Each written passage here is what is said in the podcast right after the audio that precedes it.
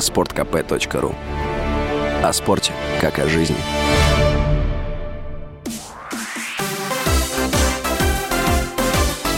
Новости спорта.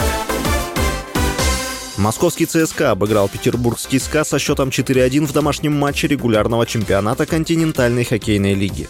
ЦСКА прервал четырехматчевую победную серию питерской команды. Петербургский клуб занимает первое место в турнирной таблице западной конференции. ЦСКА расположился на второй строчке.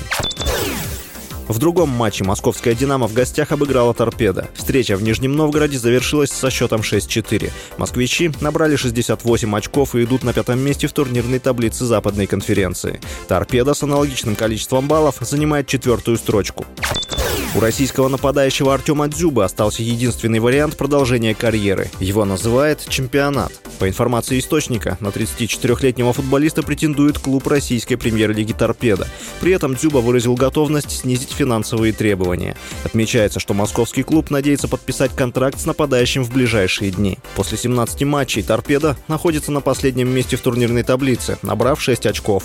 Лидирует петербургский «Зенит». С вами был Василий Воронин. Больше спортивных новостей читайте на сайте sportkp.ru Новости спорта.